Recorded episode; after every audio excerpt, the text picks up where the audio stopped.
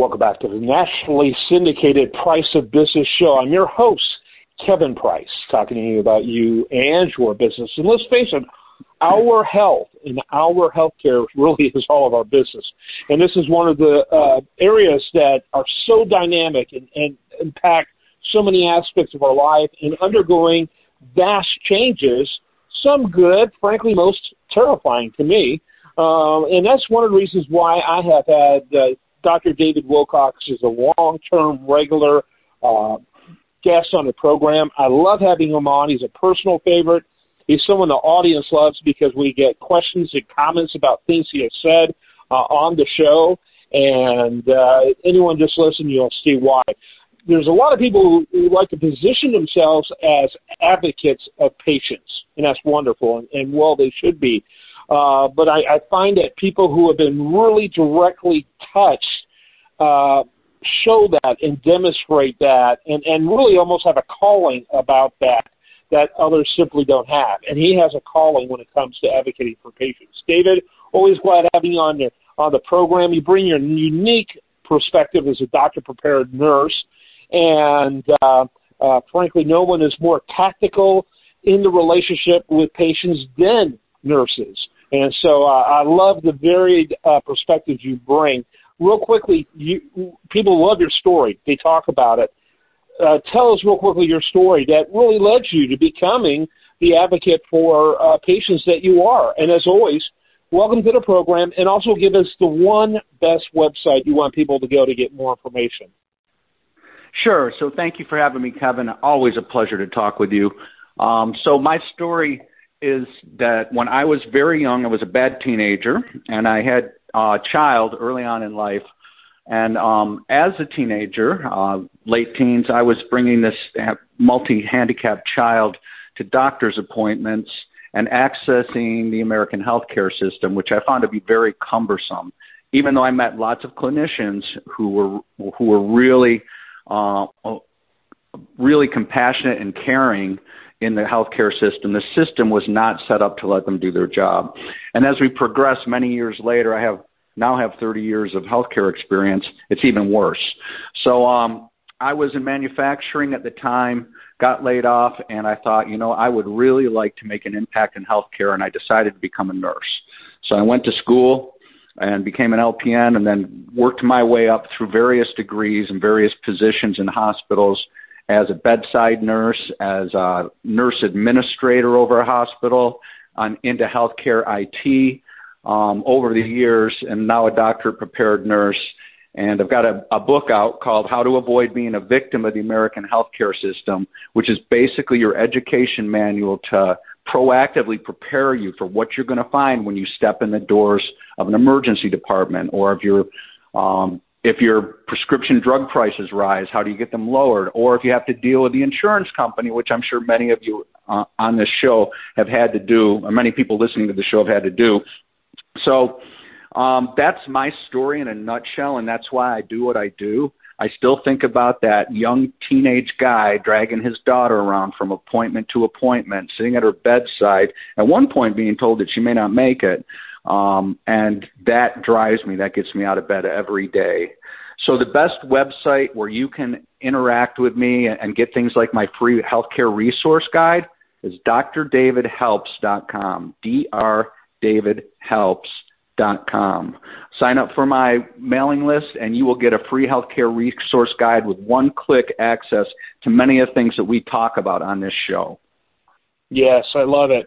All right, uh, yeah, people people need to do that, and uh, it's amazing the kind of information that you have there. I call your book a healthcare owner manual uh, because every one of us needs healthcare, but we tend to have a victim ad- attitude. Your book provides tools for people to make that paradigm shift, an emotional shift from victim to owner that I think is so important, and so I strongly recommend it. And your story really relates to our story today. Uh, you, you know, the idea of uh, uh, ra- just a rampant rise in uh, misdiagnoses of uh, people. Set the stage for us. Sure. So a misdiagnosis occurs when a patient is diagnosed with a medical condition that they do not have. So a good example of that is if somebody is diagnosed with esophageal reflux disease um, and they're in an emergency room, but yet they're having a heart attack and they get sent home. Uh, in those situations, so a lot of time either people come back if they're lucky, or um, they don't make it. And so the danger of misdiagnosis is that the underlying condition, such as in our example, the heart attack, is not being treated and can worsen, causing an increase in illness and possible death. So, just to set the stage, as you said, Kevin, diagnosis errors are linked to about 800,000 deaths or cases of permanent disability a year. Um, and that's up quite a bit. Yeah, about 371,000 people actually die due to mixed diagnosis, and 424,000 sustain permanent disability such as brain damage or blindness, loss of limbs or organs, or advanced cancer um, because it wasn't caught early when it should have been each year as a result. You know, this uh, we made this estimate. Researchers pulled together from dozens of earlier studies to assess how often this occurs, and this is where we landed. Um, and it's not surprising that many of these misdiagnoses occur in emergency departments, right? Um, I was uh, emergency department nurse at one point in my career, and I know it's very fast paced, and often you have to make decisions on limited information. Um, and so, if I haven't emphasized this enough during our time together, you really need to be proactively educated on the American healthcare system before you ever step foot in an emergency department. You need to learn how to advocate for yourself, and you have to understand that you are the expert of your body. Now, a medical team can look at signs and symptoms to try to figure out what's going on with you, but you know your body really well. And so you have to be able to be proactively educated and you have to be a part of that decision making process. Mm-hmm. Yeah, I agree. And uh, again, it goes back to owner and victims. And they, you know, they we hear about the various uses uses of the expression, uh, you know, white coat uh, syndrome, where people's um, blood pressure rises at the sight of a doctor and that type of thing. But part of this is uh, it's like your brain goes numb at the side of a doctor, and it's like I don't have any authority, I don't have any agency. He knows everything or she knows everything. I know little. All of which leads to uh, terrible situations. And meanwhile, as you've talked about so often, and we're going to dig into it in this segment, you know, you you've got doctors who are under the thumb of the insurance companies because the the paradigm shift for for that has been volume, you know, uh, quantity rather than quality uh, being the number one objective, and uh, it's creating a lot of pandemonium. Yeah, and what you're talking about it actually is a symptom of our fee for service environment.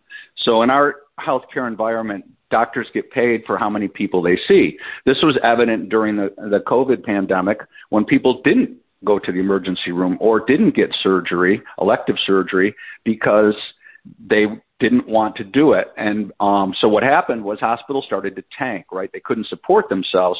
And so we, the taxpayers, gave them huge bailouts so that they could support themselves and, and keep them functioning because we need functioning hospitals in many cities. But um, without patients coming in, they're not making any money. The insurance companies understand this, the hospitals understand this, um, and so without that steady flow of patients, they don't make money. And one of the things that you and I have talked about in the past is that United Healthcare or Optum, a branch of United Healthcare, owns the most physicians in this country. When you think about that for a second, an insurance company owns the most physicians in this country. So, how does that play out, right, Kevin? What's that actually look like for you and I or the individual healthcare consumer? Is that these doctors are pressed to see more and more patients so they can drive more and more revenue. So, a doctor doesn't come to work and plan on misdiagnosing somebody, but they're pressured to see all these patients.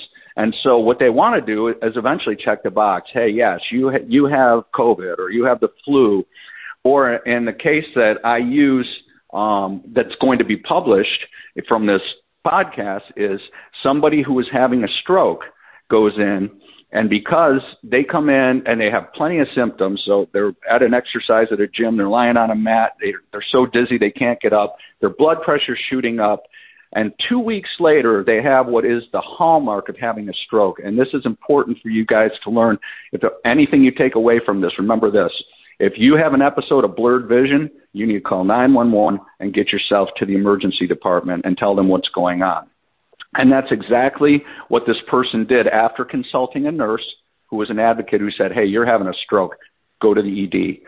When this person got into the ED, the ED doctor almost discharged him. They worked him up for cardiac. They didn't find anything, thinking they have an, their family has an extensive history of cardiac problems and was going to discharge the patient.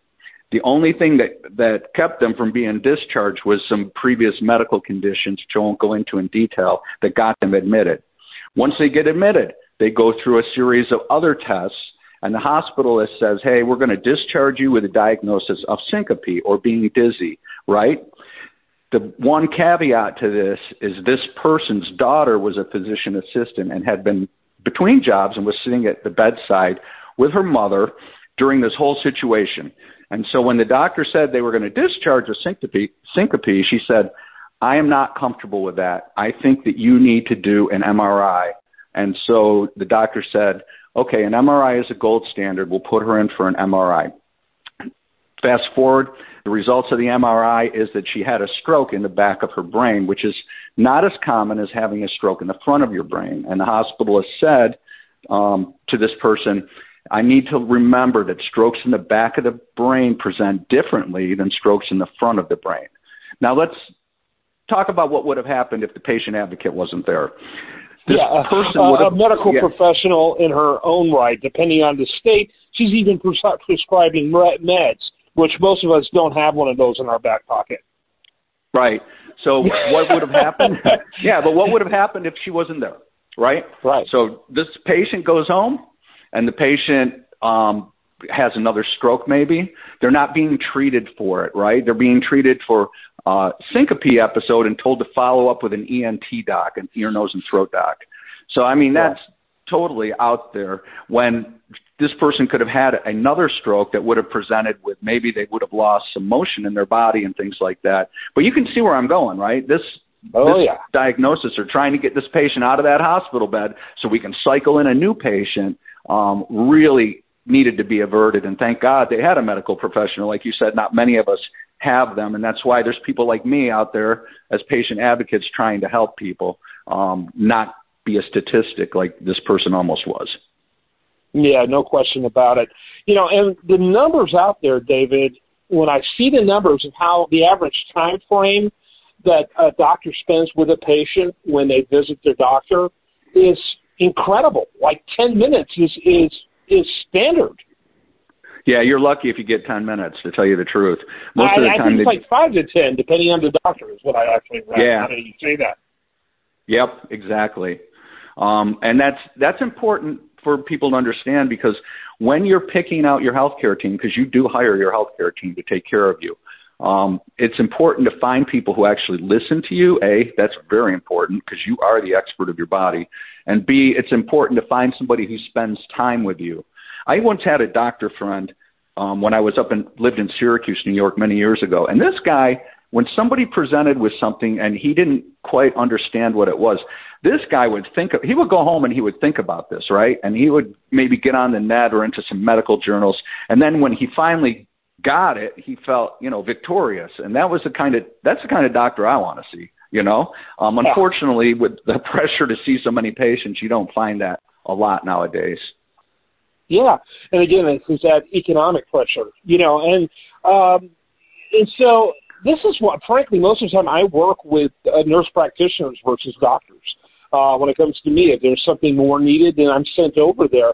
Uh, but there just seems to be a natural inclination and the cost for the of the uh, of the clinic uh, that I go to, the doctor's office I go to, uh, seems to be less just less pressure to push me through when I'm dealing with an NP, and uh, um, it's kind of a weird economics. You know, you want the best care, but you also want quality. You know, you want time. Well, want some quality, and I think there's a linkage there that is somehow ignored. And, I, and as we talk about this, I get more and more the idea of uh, the fact that um, you know this goes back to treating symptoms rather than treating patients. And with five minutes, that's about all they have time to do is to treat symptoms. Yep. You get a you read a, a little note. You you see what the nurse's assessment is. You walk in, and then you say, "Hey, we see this and this and this, and so this is what you're being diagnosed with. Here's we're sending a prescription over to your pharmacy. Um, if you have any questions, talk to the nurse, and boom, I'm out. Right. So, um, but you make a good point. So I get seen by a nurse practitioner too, because nurse practitioners are, are taught not only the medical aspects of it, um, even though they don't have as much education as the doctors, they but they're also taught the human compassion piece of it. And rarely will you see a nurse practitioner breeze in, dump a bunch of stuff on you, and then breeze out. They're going to listen to you. They're going to they're going to connect with you. They're going to listen to what you have to say. And for me, in in, in my field, I like to be with nurse practitioners because sometimes there's a teaching moment in it, right? Um, they might say, "Hey, what's I see this and this, and I'll say, well, that I can understand why you would make that diagnosis, but here's the underlying things you need to understand. And they're like, ah, okay. And it helps them. Like that hospitalist in that situation we described around stroke will walk away and always think about what a stroke looks like in the back of that back of the brain as opposed to the front. But that was a teaching moment. But it also could have been cost that patient their you know their life or some mobility um, down the road. So you know, well, while it's important to educate, I think nurse practitioners are the bomb as far as I'm concerned, and they really are the answer to healthcare shortage. We we could do a whole episode on that. Um, you know well, why we, we need more nurse practitioners. Episode. Yeah, we yeah. should. Because you know, like here in Texas, for example, uh, which prides itself in being more independent, trying to create more freedom for people I'm really reciting what I hear. Um, but, you know, we have bizarre laws regarding nurse practitioners. Here in Texas, they have to be under a physician. It's really a form of protectionism for doctors, for medical doctors, the way it's structured. And well, a lot of states, as you know, they can put up a sign, you know, and a lot of states have a lot of latitude. And um, I'm telling you, when I look at rural health care in Texas, it's an existential crisis and they yeah. need more latitude. So just uh, briefly, I'll touch on this. So um, there are many states now where nurse practitioners don't have to practice under doctors, um, and that's pretty progressive. But Virginia was one of the first ones that uh, that passed that law, um, and many states are following suit with that.